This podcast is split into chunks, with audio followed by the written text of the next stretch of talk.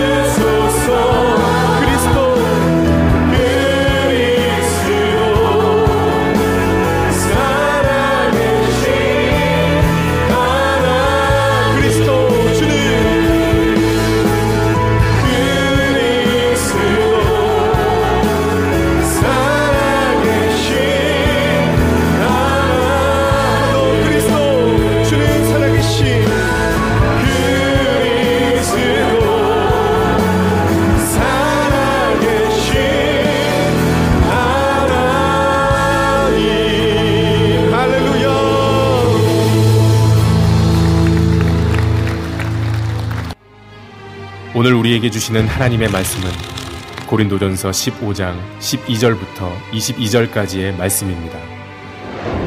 그리스도께서 죽은 자 가운데서 다시 살아나셨다 전파되었거늘 너희 중에서 어떤 사람들은 어찌하여 죽은 자 가운데서 부활이 없다 하느냐 만일 죽은 자의 부활이 없으면 그리스도도 다시 살아나지 못하셨으리라 그리스도께서 만일 다시 살아나지 못하셨으면 우리가 전파하는 것도 헛것이요 또 너희 믿음도 헛것이며 또 우리가 하나님의 거짓 증인으로 발견되리니 우리가 하나님이 그리스도를 다시 살리셨다고 증언하였습니다. 만일 죽은 자가 다시 살아나는 일이 없으면 하나님이 그리스도를 다시 살리지 아니하셨으리라. 만일 죽은 자가 다시 살아나는 일이 없으면 그리스도도 다시 살아나신 일이 없었을 터이요. 그리스도께서 다시 살아나신 일이 없으면 너희의 믿음도 헛되고 너희가 여전히 죄 가운데 있을 것이요. 또한 그리스도 안에서 잠자는 자도 망하였으리니 만일 그리스도 안에서 우리가 바라는 것이 다만 이 세상의 산뿐이면 모든 사람 가운데 우리가 더욱 불쌍한 자이리라.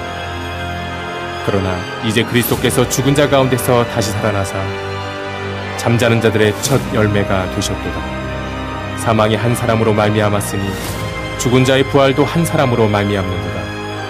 아담 안에서 모든 사람이 죽은 것 같이 그리스도 안에서 모든 사람이 삶을 얻으리라. 아멘.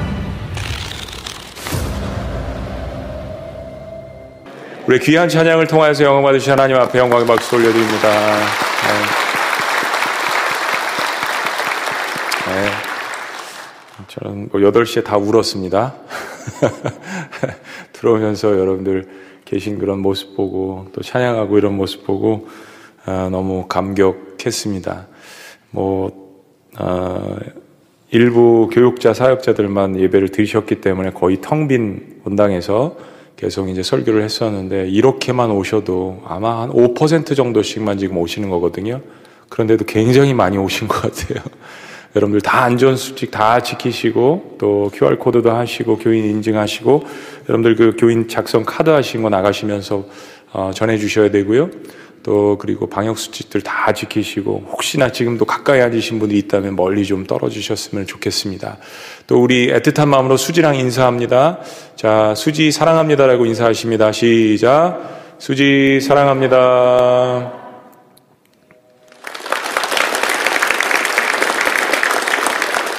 네, 분당에서도 이야기합니다. 분당 보고 싶습니다라고 수지에서 이야기하십니다. 시작.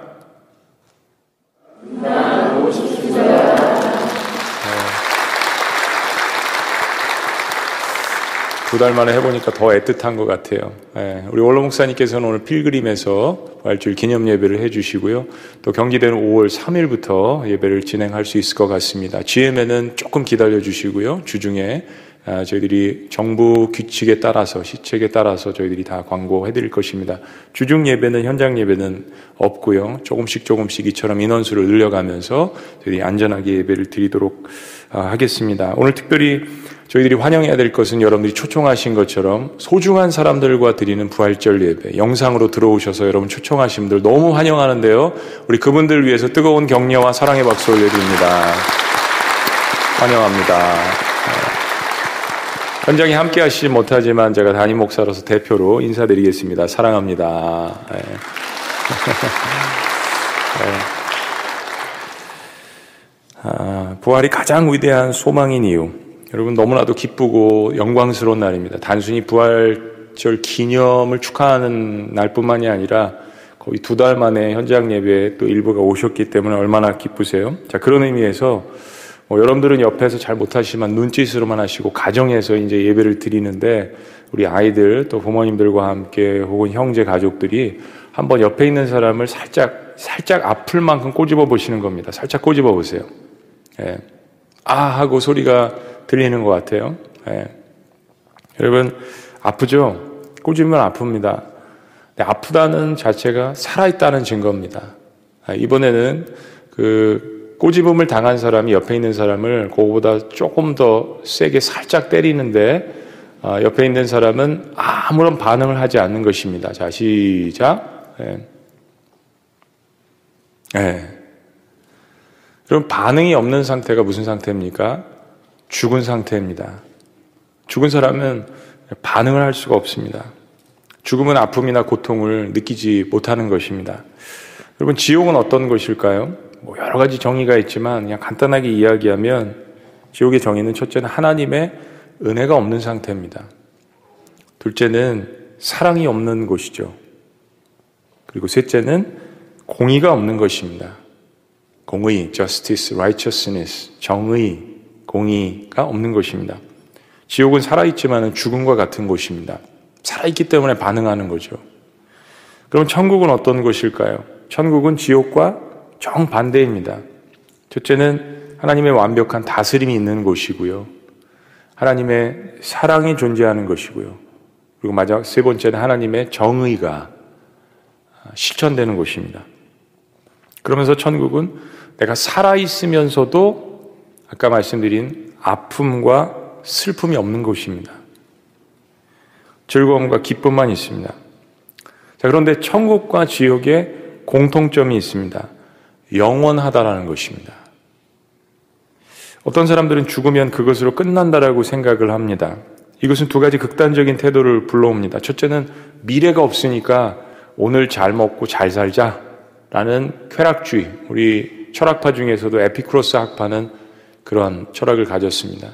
두 번째 극단은 미래가 없으니까 지금 힘드니까 그냥 지금 여기서 생을 마감하자라는 태도, 염세주의 같은 것들을 불러왔습니다. 죽어봐야만 사후의 세계를 안다고 하는 사람들도 있습니다. 근데 그것은 너무나도 내 인생에 대해서 무책임한 것입니다. 이 말씀을 듣는 여러분 가운데 아직 죽어본 사람은 없습니다. 살아있기 때문에 지금 이 말씀 들으시는 거죠. 그럼에도 불구하고 다 아는 분명한 사실은 아, 누구나 다 정해진 시간이 오면 다 죽음에 이른다라는 것입니다. 그런데 죽는다는 것에 대해서 아주 분명한 사실을 알고 있으면서도 죽음 이후에 세계를 모른다면 그것처럼 어리석은 인생은 없을 것입니다. 사실 오늘을 살아가는 것도 본질적으로 의미가 없는 것입니다. 어, 내일을 모르는데 오늘 최선을 다해서 살아가는 것이 무슨 의미가 있겠습니까? 여러분 중에 다음 주면 죽을 사람이 있는데 그 다음은 어떻게 되는지 모른다면 얼마나 불안해 하겠습니까? 아니, 오늘이 얼마나 무의미하겠습니까?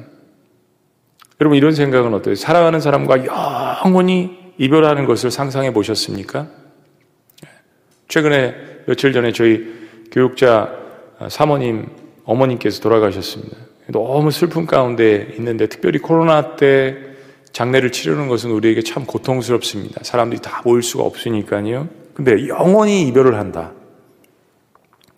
여러분 자녀들을 영원히 볼 수 없다라는 것을 상상이나 해보셨습니까? 사랑하는 나의 아버지 먼저 가심, 사랑하는 나의 어머니, 할머니, 할아버지, 사랑하는 내 남편을 영원히 볼 수 없다라는 것, 사랑하는 내 아내를 영원히 볼 수 없다라는 것, 이 고통은요 상상을 초월하는 것입니다. 정말 사랑했다면요. 물론 이제 내 남편을 안 만날 것을 생각하니까 절로 웃음이 나오시는 분들도 계실 것 같아요. 아니면 내 아내보다 더 예쁜 여자를 천국에서 만날 뭐 착각은 자유니까요. 꿈을 꾸시는 뭐 그런 분들도 계신가요? 아니면 어, 하도 험하게 살아서 사랑하는 사람이 아무도 없다면 이건 어떠세요? 나와 영원히 이별하는 겁니다. 여러분 이런 거 생각해 보셨습니까? 의식이 없고 느낌이 없고 생각하는 이제 내가 다 내 존재가 사라지는 것. 여러분 답이 없이 이런 생각들만 하는 것이 얼마나 고통스럽습니까? 아니면 아예 귀찮아서 그냥 죽어보면 알겠지 하면서 오늘을 살면 얼마나 말씀드린 것처럼 미련합니까? 그런데 우리가 이런 생각들을 막연하게 하며 고통스러워하는 이유가 있습니다. 바로 우리 주변에 죽었다가 살아난 사람을 못 봤기 때문입니다. 그런데 여러분, 저는 오늘 죽었다가 다시 살아났을 뿐만 아니라 그 이후에도 영원히 지금까지 살아계신 분을 여러분들에게 소개시켜 드리기를 원합니다. 바로 이 온 우주를 그리고 인류를 창조하신 그 하나님의 아버지의 아들이신 예수 그리스도십니다. 예수님께서 2000년 전 유대 땅에 인간의 몸을 입고 이 땅에 오셨습니다. 하나님의 아들로서 신분 자체가 하나님 신분으로 오셨죠. 그러나 인간의 몸을 입고 오셨습니다. 예수님의 사명은 땅에 살고 있는 인간과 거룩하신 하나님을 연결하는 사명이셨습니다. 인간은 인간의 죄로 말미암아서 하나님과의 그 관계가 단절되었습니다. 그 죄의 결과로 어, 말미암아서 하나님과 함께 사는 영원한 영생에 대한 그런 축복들도 사라진 것입니다. 그러니까 죄는 인간이 하나님께 부여받은 그러한 모든 것들을 파괴하는 그러한 능력들을 가졌습니다. 그렇다면 창조주로서 하나님의 해결책은 무엇이었을까요? 창조주로서 하나님도 책임이 있으시잖아요. 근데 놀랍게도 하나님께서 인간을 구원할 목적으로 자신의 아들을 희생제물로 선택하셨습니다. 자신의 아들을 인간의 형상대로 이 땅에 보내셔서 하나님께서 인간들을 얼마나 사랑하시는지를 보여주셨습니다. 그리고 결국에 하나님은 자신의 아들을 십자가에 못 박게 하심으로써 사망케 하심으로써 그 하나님께서 갖고 계신 그 사랑의 극치를 십자가상에서 보여주셨습니다. 예수님의 십자가 죽음에서 거룩한 교환, Holy Exchange가 일어나게 된 것입니다. 하나님의 아들은 우리의 모든 죄를 다 뒤집어 쓰시면서 내가 마땅히 받아야 할 그 죽음의 권세와 죽음의 형벌을 대신 받으시고 그 대가로 저와 여러분들은 하나님 앞에 의롭다 여기심을 받는 새 생명을 받게 된 것입니다. 그리고 이 십자가 사건을 믿고 자신의 죄를 회개하고 하나님의 사랑을 깨닫는 사람들에게는 하나님께서 자녀 삼아 주시고 영원한 생명의 길로 인도해 주시는 것입니다. 이것이 하나님께서 인간을 구원하시기 위해서 제시하신 유일한 구원의 방법입니다. 다른 채널은 없다라고 이야기했습니다. 자, 그런데 한 가지 문제가 있습니다. 이제까지 이야기한 것에 한 가지 문제가 있습니다. 인간을 위해서 아들을 십자가에 대신 죽게 하신 이 사건만으로도 사실은 엄청난 사건입니다. 저는 이, 이것만으로도 하나님 사랑합니다. 자, 그러나 오늘 성경이 이야기하는 거예요.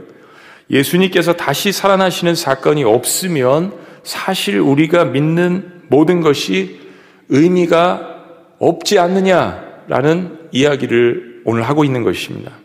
오늘 본문 고린도전서 15장은 영어로 이야기하면 if 그리고 what if 그래서 만약에라는 이야기를 합니다. What if there is no resurrection? 만약에 부활이 없다면 이 말을 12절부터 19절까지 계속 반복해서 이야기합니다. 부활이라는 것이 존재하지 않는다면 부활, 즉 다시 사는 것, 다시 사는 것이 없다면 우리가 행하는 모든 것이 헛되다라고 이야기합니다. 첫째는 가장 먼저는 부활이 없다면 다시 살아나지 못하는 것인데 예수님도 다시 살아나지 않으시는 것 아니냐라고 이야기합니다. 한 번 죽으면 영원히 그것으로 끝난다라는 결론을 이야기합니다. 두 번째는 예수님 믿으세요라고 하는 이 부활 증거가 헛되다라는 것입니다. 예수님이 아무리 하나님의 아들이시지만 우리가 전도할 때 죽은 분을 증거하는 것이 어떤 의미가 있겠습니까? 우리의 믿음의 기초도 우리가 믿는 예수님이신데 그 예수님이 다시 살아나시지 않았다면 모든 믿음은 사실 헛것이고 우리는 거짓 증인이라는 것입니다. 자, 그런 의미에서 13절과 14절 말씀 다 같이 읽습니다. 가정에서도 우리 다 같이 시작. 만일 죽은 자의 부활이 없으면 그리스도도 다시 살아나지 못하셨으리라. 그리스도께서 만일 다시 살아나지 못하셨으면 우리가 전파하는 것도 헛것이요 또 너희 믿음도 헛것이며 15절 또 우리가 하나님의 거짓 증인으로 발견되니 우리가 하나님이 그리스도를 다시 살리셨다라고 증언하였습니다. 만일 죽은 자가 다시 살아나는 일이 없으면 하나님이 그리스도를 다시 살리지 아니하셨으리라. 그리고 가장 큰 문제 중에 하나는 예수님이 다시 살아나시지 않았다면 우리는 여전히 죄 가운데 있다라는 것입니다. 예수님이 다시 살아나셔야만 우리에게 이 십자가 사건이 영원히 효력이 있다라는 이야기죠. 논리적으로 그렇다는 이야기입니다. 17절. 그리스도께서 다시 살아나신 일이 없으면 너희의 믿음도 헛되고 너희가 여전히 죄 가운데 있을 것이요. 18절. 또한 그리스도 안에서 잠자는 자도 망하였으리니 19절 다 같이 시작 만일 그리스도 안에서 우리가 바라는 것이 다만 이 세상의 삶뿐이면 모든 사람 가운데 우리가 더욱 불쌍한 자니라 우리가 하고 있는 모든 일들이 무슨 의미가 있냐 하는 것입니다. 결론적으로 부활이 없다면 주님을 믿고 먼저 죽은 자들도 다 소망이 없는 것입니다. 아까 말씀드린 대로 우리보다 먼저 죽은 사랑하는 사람들에게 무슨 소망이 있습니까? 그리고 살아있는 사람들은 우리는 무슨 소망을 가지고 우리가 살아가는 고인들을 보냈는데 무슨 소망을 가지고 살아갑니까? 인생의 목적이 도대체 무엇입니까? 내일을 모르는데. 하나님께서 하나님의 아들도 죽음에서 다시 살리지 않았는데 우리가 무슨 수로 다시 부활하는 소망을 가질 수가 있겠습니까? 그럼 믿음이라는 것은 어떤 대상을 바라보는 것인데 아무리 하나님의 아들이시더라도 죽은 대상은 우리에게 큰 믿음이 절대적인 믿음이 될 수 없습니다. 자, 그런데 지금 이 13절부터 19절까지 나열한 이 모든 말들은 진리를 나타나기 위해서 문학적으로 사용하는 역설입니다. 파라독스, 역설. 예수님은 사실 십자가에 돌아가시 전에 그 모든 죽음들을 다 예언하셨습니다.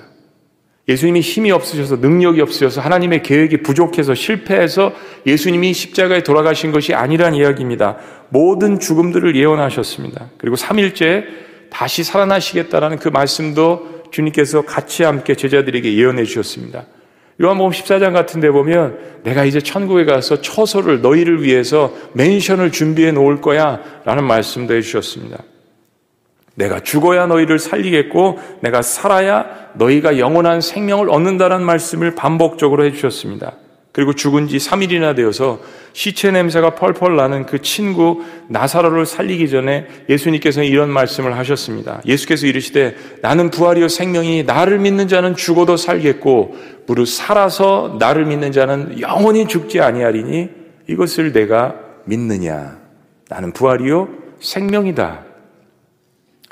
예수님이 살아계실 때 당신 스스로가 부활의 주체이시며 생명의 근원이라는 말씀을 하시면서 본보기로 죽었던 나사를 살리신 것입니다.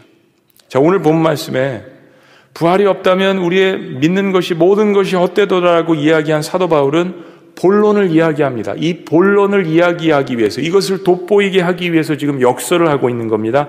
20절 말씀이 이렇게 시작합니다. 그러나 우리 한번 따라해 보시겠습니다. 그러나 주님께서 십자가에 돌아가신 그 모습을 보고 어둠의 권세는 좋아하고 파티를 하고 사탄은 이제 이겼다라고 이야기할 수 있습니다. 그러나 주님께서 한마디 하시는 거예요. 그러나 다 같이 읽습니다. 20절. 그런 마음으로 시작. 그러나 이제 그리스도께서 죽은 자 가운데서 다시 살아나사 잠자는 자들의 첫 열매가 되셨도다. 할렐루야. 성경은 역설을 이야기합니다. 반전을 이야기합니다. 예수님께서 모든 사망의 권세를 다 짊어지시고 십자가에서 죽으셨지만 죽은 자 가운데에서 보란 듯이 다시 살아나셔서 주님을 따르는 모든 자들에게 첫 열매 소망이 되어 주셨다라는 거예요. 자, 우리는 또 이런 질문을 해볼 수 있습니다. 최초의 인간인 아담과 하와가 범죄를 해서 우리 인류에 죄가 들어왔는데 아담의 저주는 그럼 어떻게 되는 건가요? 성경은 이렇게 이야기합니다. 21절. 사망이 죽음이 한 사람으로 말미암았으니 죽은 자의 부활도 한 사람으로 말미암느니라. 여러분 여기서 이야기하는 한 사람이 누굴까요? 22절은 이렇게 이야기합니다. 다 같이요. 시작. 아담 안에서 모든 사람이 중국같이 그리스도 안에서 모든 사람이 삶을 얻으리라. 그렇습니다. 사망을 불러온 것은 아담인데 그런데 생명과 부활을 불러오는 것은 그리스도라고 이야기합니다. 두 번째 아담이라고 우리가 이렇게 별명을 짓고 이야기를 합니다. 여러분, 최초의 인간인 아담이 범죄를 한 것 때문에 내가 요 모양 요 꼴이 됐다는 것에 대해서 우리가 얼마나 때로는 한탄을 하고 그것 때문에 하나님 앞에 블레인을 합니까? 만약에 하나님께서는 성경에서 인간은 죄인이다, 의인이 하나도 없다라고 늘 정죄만 하시고 우리를 사망의 어두운 구동통이로만 이끄시는 하나님이라면 우리가 하나님을 신뢰하고 믿을 필요가 없습니다. 우리의 믿음의 대상이 될 수 없습니다. 그러나 기독교는요, 대안을 제시하는 것입니다. 기독교는 대안의 종교입니다. 대안의 진리입니다.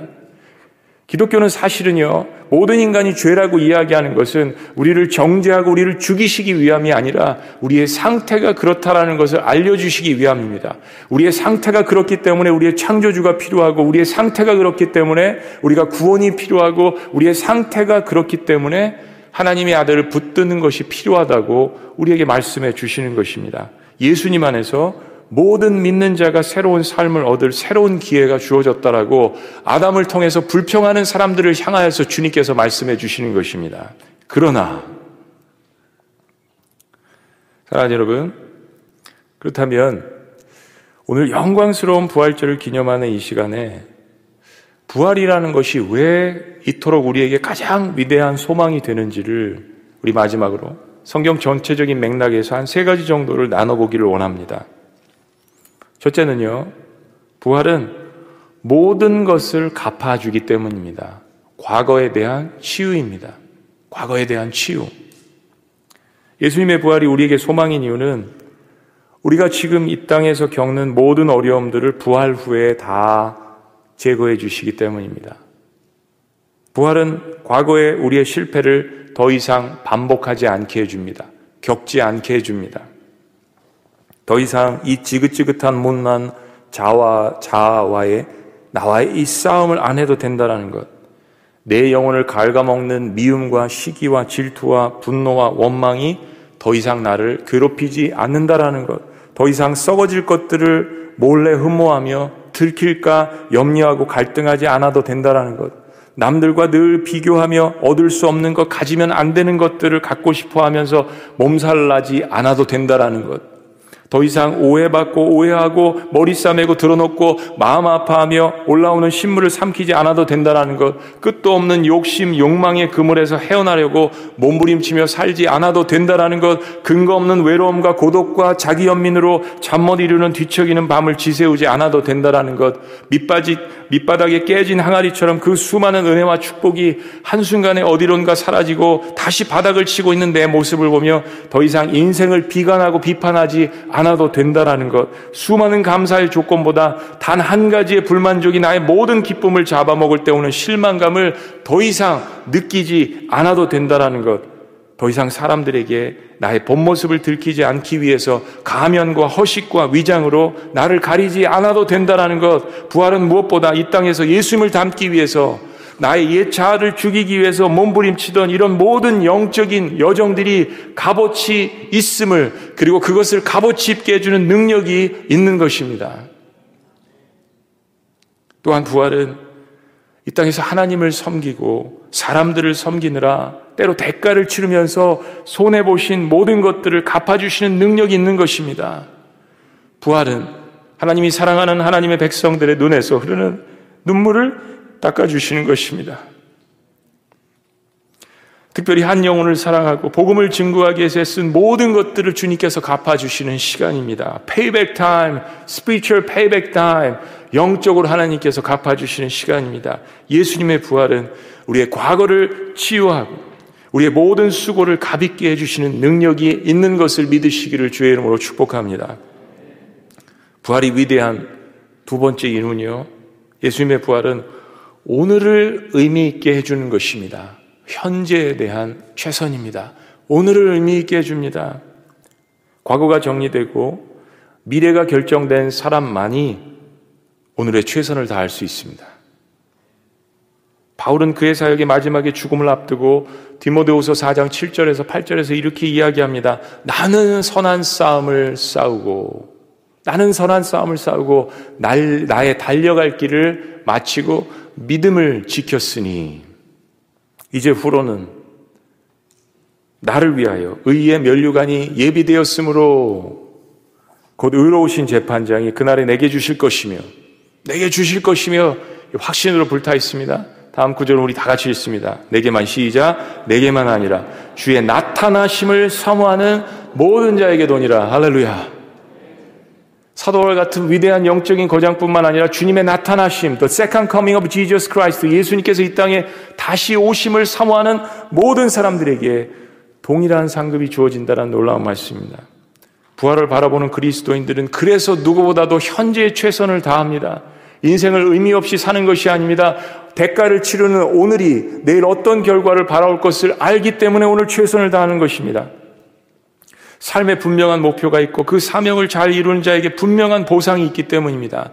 부활신앙은요, 오늘 하루 나의 삶의 의미를 부여주는 것입니다. 마지막 세 번째, 부활이 우리에게 주는 가장 큰 소망이 되는 이유.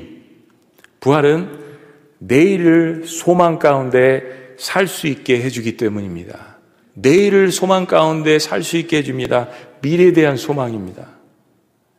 부활에서 가장 먼저 천국에 가서 하고 싶은 것이 무엇이세요? 한번 여러분 그런 것들을 상상하면서 사시는 것도 너무 좋습니다. 바로 나를 만드신 나의 하나님 아버지를 처음 직접 만날 수 있다라는 것. 그리고 나를 위해서 십자가에 물과 피를 다 쏟으시며 아낌없이 희생하신 그 예수님을 내가 악수할 수 있다라는 것, 마스크 쓰지 않아도 된다라는 것, 포옹할 수 있다라는 것, 그 주님의 볼에 키스 한번 해볼 수 있다라는 것. 그리고 내가 가장 아름다운 모습으로, 완전한 모습으로 다시 태어난다라는 것. 상상할 수 없는 아름다운 모습으로, 내가 가장 원하는 모습으로, 그러니까 여러분 꿈 잘 꾸세요. 그리고 그리스도 안에서 먼저 잠든 나의 사랑하는 가족들과 함께 재회할 수 있다라는 것. 더 이상 이 땅에 억울하고 소외되고 굶주리고 악의 공격과 고통당하며 죽어가는 사람들이 없다라는 것. 사탄이 더 이상 하나님의 자녀들을 터치할 수 없다라는 것. 더 이상 악이 존재하지 않는다라는 것.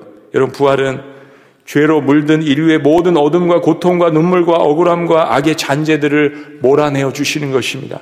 그리고 영원한 생명 대신 나의 신랑 대신 주님과 매일매일 감격해 하며 기쁨 가운데 감사하며 예배드리며 그런 행복한 나날들을 보내는 것입니다. 내가 좋아하는 카페들, 내가 좋아하는 공원들, 내가 좋아하는 모든 장소들에서 두루두루 다니며 주님과 함께 여행하며 예배하며 교제할 수 있다라는 것. 부활은 이 세상에서 느껴보지 못한 완전함과 온전함을 맛보는 것입니다. 그리스도인이기 때문에 대가를 치러서 내가 절제했던 모든 것들, 그런 것들을 욕망이 아닌 이상 하나님께서 다 이루게 하시는 것이 바로 부활한 주님의 백성들이 천국에서 누리는 것입니다. 이 세상에서 보지 못한 태초의 에덴의 아름다움, 내가 좋아하는 모든 동물들과 뛰어놀며 생전 처음 보는 모든 아름다운 피조물들을 맞이할 수 있다는 기쁨. 저는 강아지를 너무 좋아하는데요. 목회를 하기 때문에 강아지를 키울 수가 없습니다. 정말 강아지 천국 가서 키워보고 싶어요. 함께 놀아보고 싶어요. 사람은 사람을 배신해도 강아지는 절대 배신하지 않잖아요. 하나님이 인간에게 주신 선물 중에 선물, 동물은 강아지죠.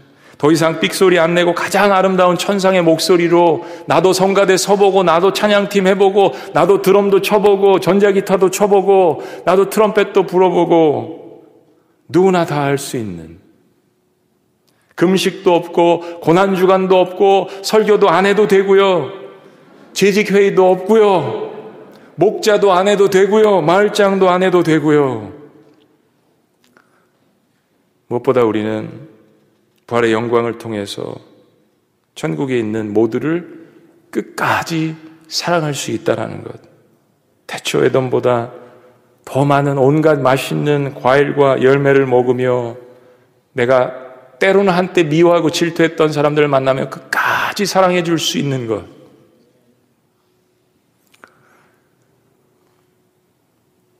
모든 것을 치료하시고 모든 것을 회복시키시고 모든 것을 온전케 하시는 그 새 생명의 능력이 있다라는 것.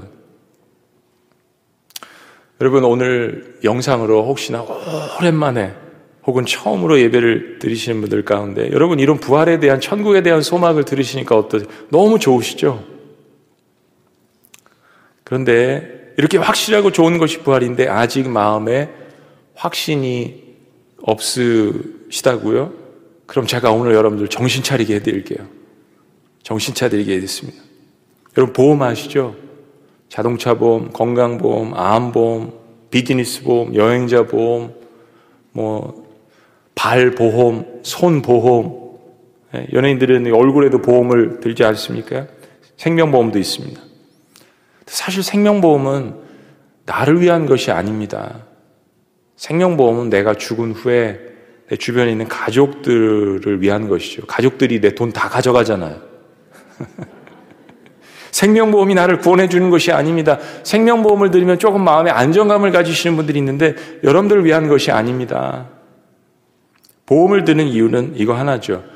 just in case. 미국에서는 그 말을 많이 이야기합니다. just in case. 뭡니까? 만약을 대비하는 거예요. 오늘 성경에서 가장 많이, 우리 본문에서 가장 많이 등장하는 단어가 만약입니다. 근데 이 만약을 역설적으로 생각해 보세요. 만약 자동차 사고가 일어난다면, 만약 내가 암에 걸린다면, 이거를 생각해서 보험을 들어놓는 것이잖아요. 그런데 육신을 위해서는 그런 보험을 들어놓는데, 만약의 경우를 대비해서 그렇게 많은 보험을 들어놓는데, 여러분 진짜 죽음 이후에 내 생명에 대한 보험은 들어놓으셨습니까? 만약에 정말 부활이 있다면 그때는 어떻게 하시겠어요? 자동차 사고가 나지 말아라 그런 소망 가운데 기도하고 다니시지만 자동차 사고가 일어나면 어떻게 하실 거예요? 그때 보험이 없다면 어떻게 하실 겁니까? 웨이크업 정신 차리셔야 합니다. 여러분 예수님을 믿는 것은 보험과는 비교도 되지 않는 영적 진리에 관한 것입니다. It's about my life. 내 생명에 관한 것입니다. It's about my eternity. 나의 영혼과 영생에 관한 이야기를 하고 있는 것입니다. 다른 사람에 관한 이야기가 아닙니다. 여러분에 관한 이야기입니다. 하나님은 인간을 창조하실 때 너무 사랑하셔서 땅의 근원인 흙을 취하셨는데 하나님의 형상대로 사람을 창조하시자 하나님의 생명의 호흡을 불어넣으셨습니다. 그래서 살아있는 생명체가 되게 하셨어요. 그만큼 인간을 사랑하셨습니다. 여러분, 그래서 반드시 기억해야 될 것 세 가지가 있습니다. 첫째, 하나님이 영원하십니다. 둘째, 그분이 내어 뱉으신 말씀이 영원합니다. 셋째, 그 하나님의 생명의 호흡으로 만든 인간의 영혼은 영원합니다. 여러분, 사도행전 24장 15절에 보면 그들이 기다리는 바 하나님께 향한 소망을 나도 가졌으니 곧 의인과 악인의 부활이 있으리라. 여러분 기독교인들 중에서도 착각하시면 안 됩니다. 의인만 부활하는 것이 아닙니다. 성경에 쓰여져 있지 않습니까? 의인과 악인이 부활하리라. 요한복음 5장 28절 29절은 이렇게 이야기합니다. 이를 놀랍게 여기지 말라 무덤 속에 있는 자가 다 그의 음성을 들을 때가 오나니 선한 일을 행한 자는 생명의 부활로 악한 일을 행한 자는 심판의 부활로 하나님의 생명의 호흡을 받은 인간이기 때문에 의인도 악인도 동시에 부활합니다. 문제가 무엇이냐면 같은 장소에서 부활하지 않는다라는 것입니다. 여러분 여기에 웨이크업 깨어나셔야 합니다. 그냥 이 땅에서 생명 살고 끝난다면 문제가 없을 수도 있겠죠. 그러나 끝나지 않는다라는 것입니다. 어떻게 하시겠습니까? 영국의 무신론자들이 한때 버스에 이런 문구의 대형 광고를 하고 다녔습니다. 크게 이렇게 붙여가지고 버스에 There is no resurrection. 부활은 없다. 부활절 즈음에서 There is no resurrection. 부활은 없다. 많은 사람들이 그 광고를 보고서 미혹도 되고 현혹도 되고 그래 그냥 에프크로스 아파처럼 그냥 오늘 먹고 벌어서 그냥 열심히 살고 나를 위해서 그냥 쾌락 가운데 살자. 내일이 없는데 기독교인들이 이것을 보면 마음 가운데 비참함을 느꼈습니다. 이래서는 안 되겠다. 그리고 그 광고의 옆에다가 아주 간단하게 이렇게 붙였습니다. But what if? 그러나 있으면 어떡할래? 부활이 있으면 어떡하시겠습니까? 며칠 전에 어, 사회복지부를 섬기는 목사님으로부터 편지가 왔습니다. 이런 내용입니다. 목사님 오연석 형제와 김미성 자매를 아시죠? 부모님이신 오연석 김미성 성도는 농인으로서 장애를 갖고 있지만 매 주일마다 미연이와 함께 농아인 예배 출석하며 신실하게 하나님을 예배하였습니다. 잘 아시듯이 현석 형제와 미성자매는 선천성 난청 장애 2급의 장애를 가진 부부입니다. 이 부부에게 하나님께서 허락하신 소중한 딸 미연이가 있었습니다.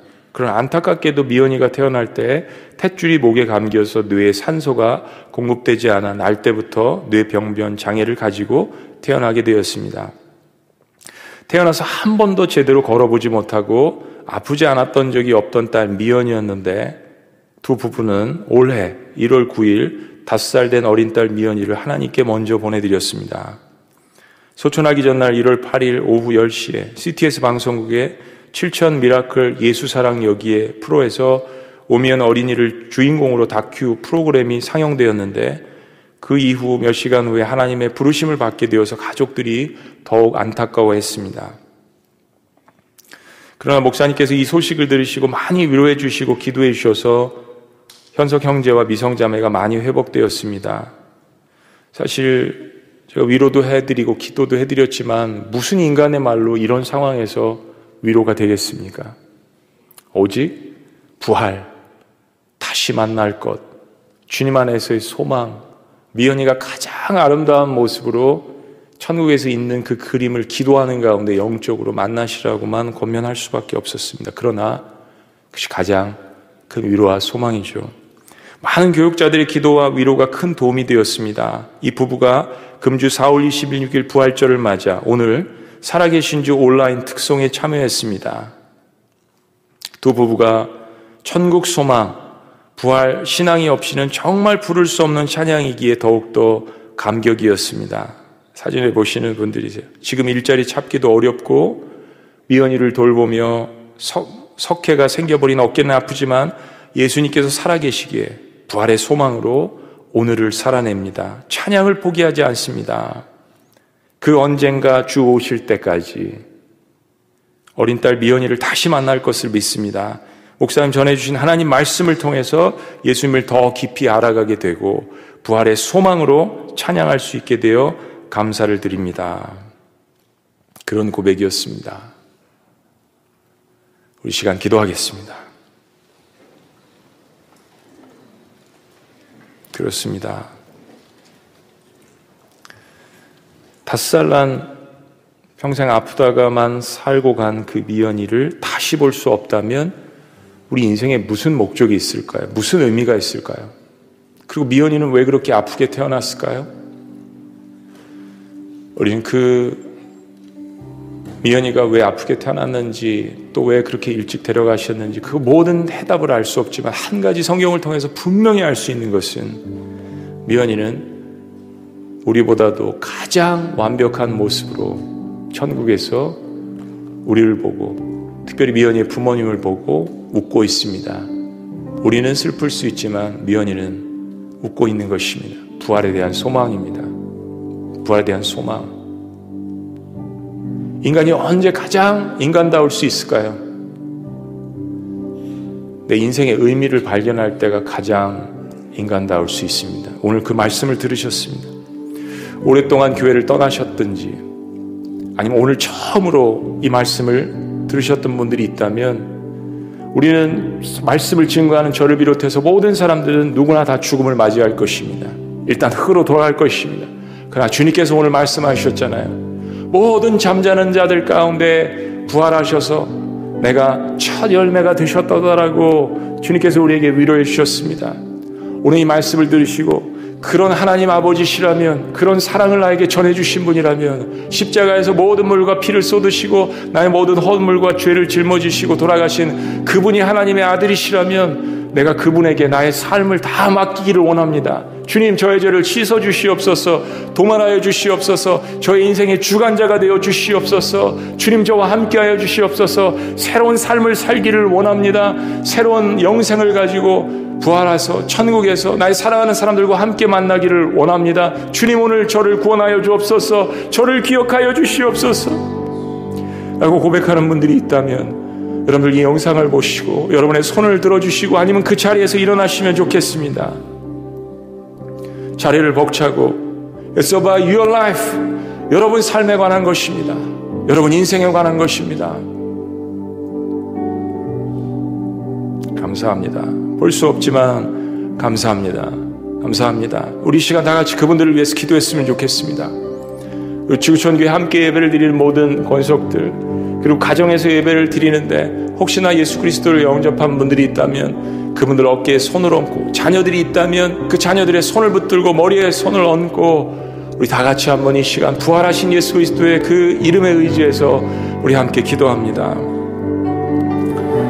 주님 아버지 아버지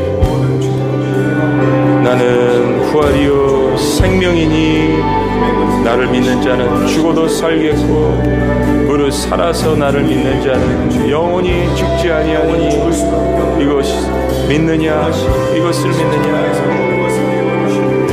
아버지 아버지.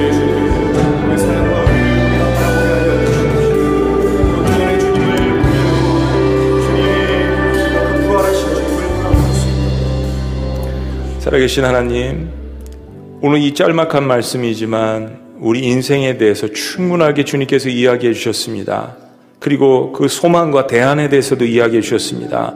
오늘 특별히 내가 예수 그리스도를 내 인생에 처음으로 감격적으로 맞이하기를 원합니다라고 고백하는 하나님의 백성들을 주여 붙들어 주시옵소서. 주여 천국에 입성하실 때 나를 기억하여 주옵소서라는 바라바의 고백을 하는 하나님의 백성들을 주여 붙들어 주시옵소서. 아버지 저는 죄인입니다. 저희 죄를 용서하여 주옵소서라고 고백하는 하나님의 백성들을 주여 붙들어 주시옵소서. 그러나 부활에 대한 소망으로 감격적으로 나아가는 그들 가운데 새로운 생명과 새로운 역사와 새로운 삶과 하나님 나라 입성에 대한 감격으로 나아갈 수 있도록 주여 저들과 함께하여 주시옵소서 놀라우신 우리를 위해서 십자가에 돌아가셨다가 부활하신 생명의 주인이신 예수 그리스도 이름으로 축복하고 안수하고 기도합나이다. 할렐루야. 우리 그분들을 위해서 박수하십니다.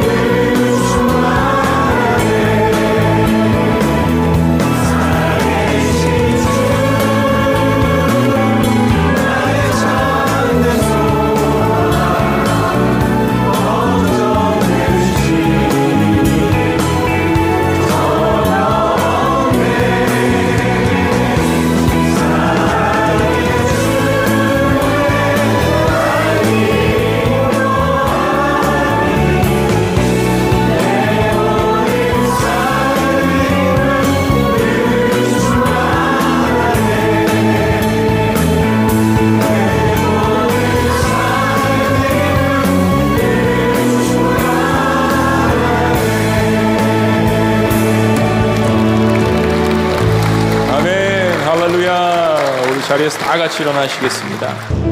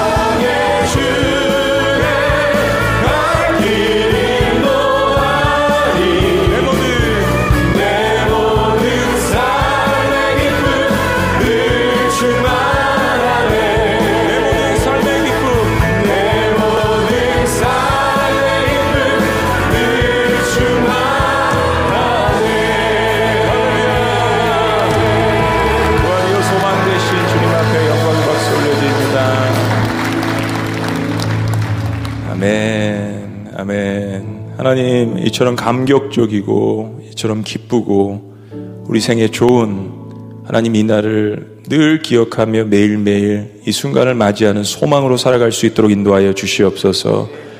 특별히 오늘 처음으로 혹은 재혼신으로 예수님을 영접하며 새로운 삶을 살기를 원하는 하나님의 백성들 기억하여 주시고, 특별히 코로나 사태 한복판에 저희 더욱더 저희들의 인생을 기억하며 주님 앞으로 나아갈 수 있도록 축복하여 주시옵소서. 어제보다 더 나은 오늘을 살아갈 수 있고 오늘보다 더 나은 내일을 살아갈 수 있는 것은 주님께서 십자가에 돌아가셨다가 나를 위해서 부활해 주심을 믿기 때문입니다. 이제는 우리 주 예수 그리스도의 은혜와 하나님 아버지의 극진하신 사랑과 성령님의 감화교통 역사하심이 오늘 부활이 가장 위대한 소망인 이유를 깨닫고 주님 안에서 살아가기를 원하는 주님의 모든 백성들 위해 지금부터 영원토록 함께 하시기를 간절히 축원합나이다. 아멘.